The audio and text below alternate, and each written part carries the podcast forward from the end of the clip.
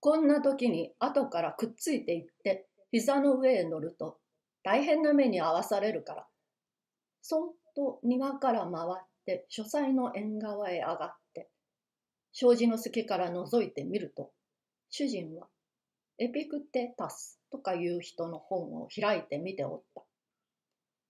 もしそれがいつもの通りわかるならちょっと偉いところがある。5、6分するとその本を叩きつけるように机の上を放り出す。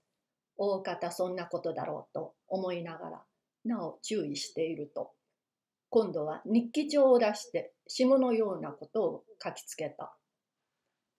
寒月と根津上の池の畑神田辺を散歩池の畑の待合の前で芸者が裾模様の春着を着て羽をついていた衣装は美しいが顔はすこぶる。まずい。なんとなくうちの猫に似ていた。何も顔のまずい例に特に我が輩を出さなくても良さそうなものだ。我が輩だって来たどこへ行って顔さえすってもらやそんなに人間と違ったところはありゃしない。人間はこううぬぼれているから困る。宝丹の角を曲がるとまた一人芸者が来た。これは性のすらりとした慣れ型のかっこよく出来上がった女で着ている薄紫の着物も素直に着こなされて上品に見えた。白い歯を出して笑いながら、ケンちゃん、ゆうべはつい忙しかったもんだから、と言った。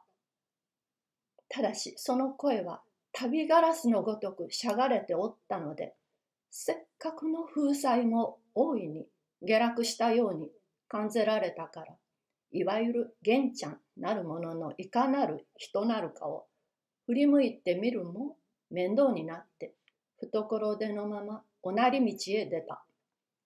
寒月はなんとなくそわそわしているごとく見えた。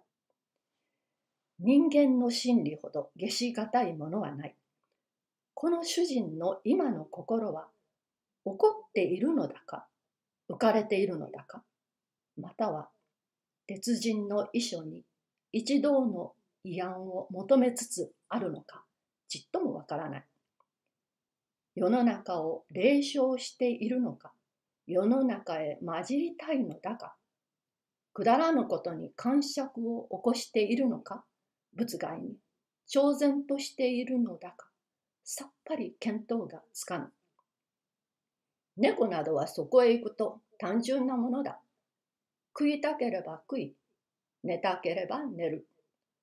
怒るときは一生懸命に怒り、泣くときは絶対絶命に泣く。第一、日記などという無用のものは決してつけない。つける必要がないからである。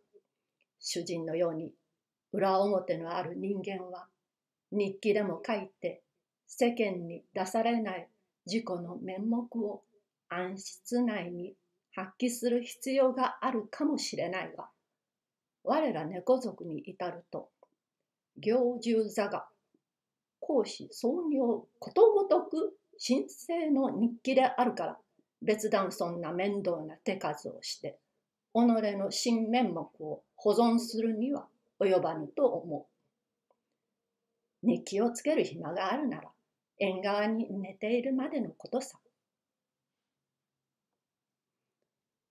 神田の某邸で晩餐を食う。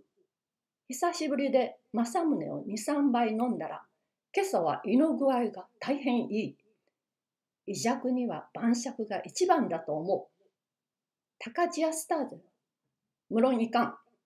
誰が何と言ってもダメだ。どうしたって聞かないものは聞かないのだ。むやみに高ジアスターゼを攻撃する。一人で喧嘩をしているようだ。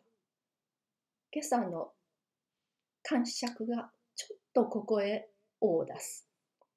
人間の日記の本職はこういう辺に損するのかもしれない。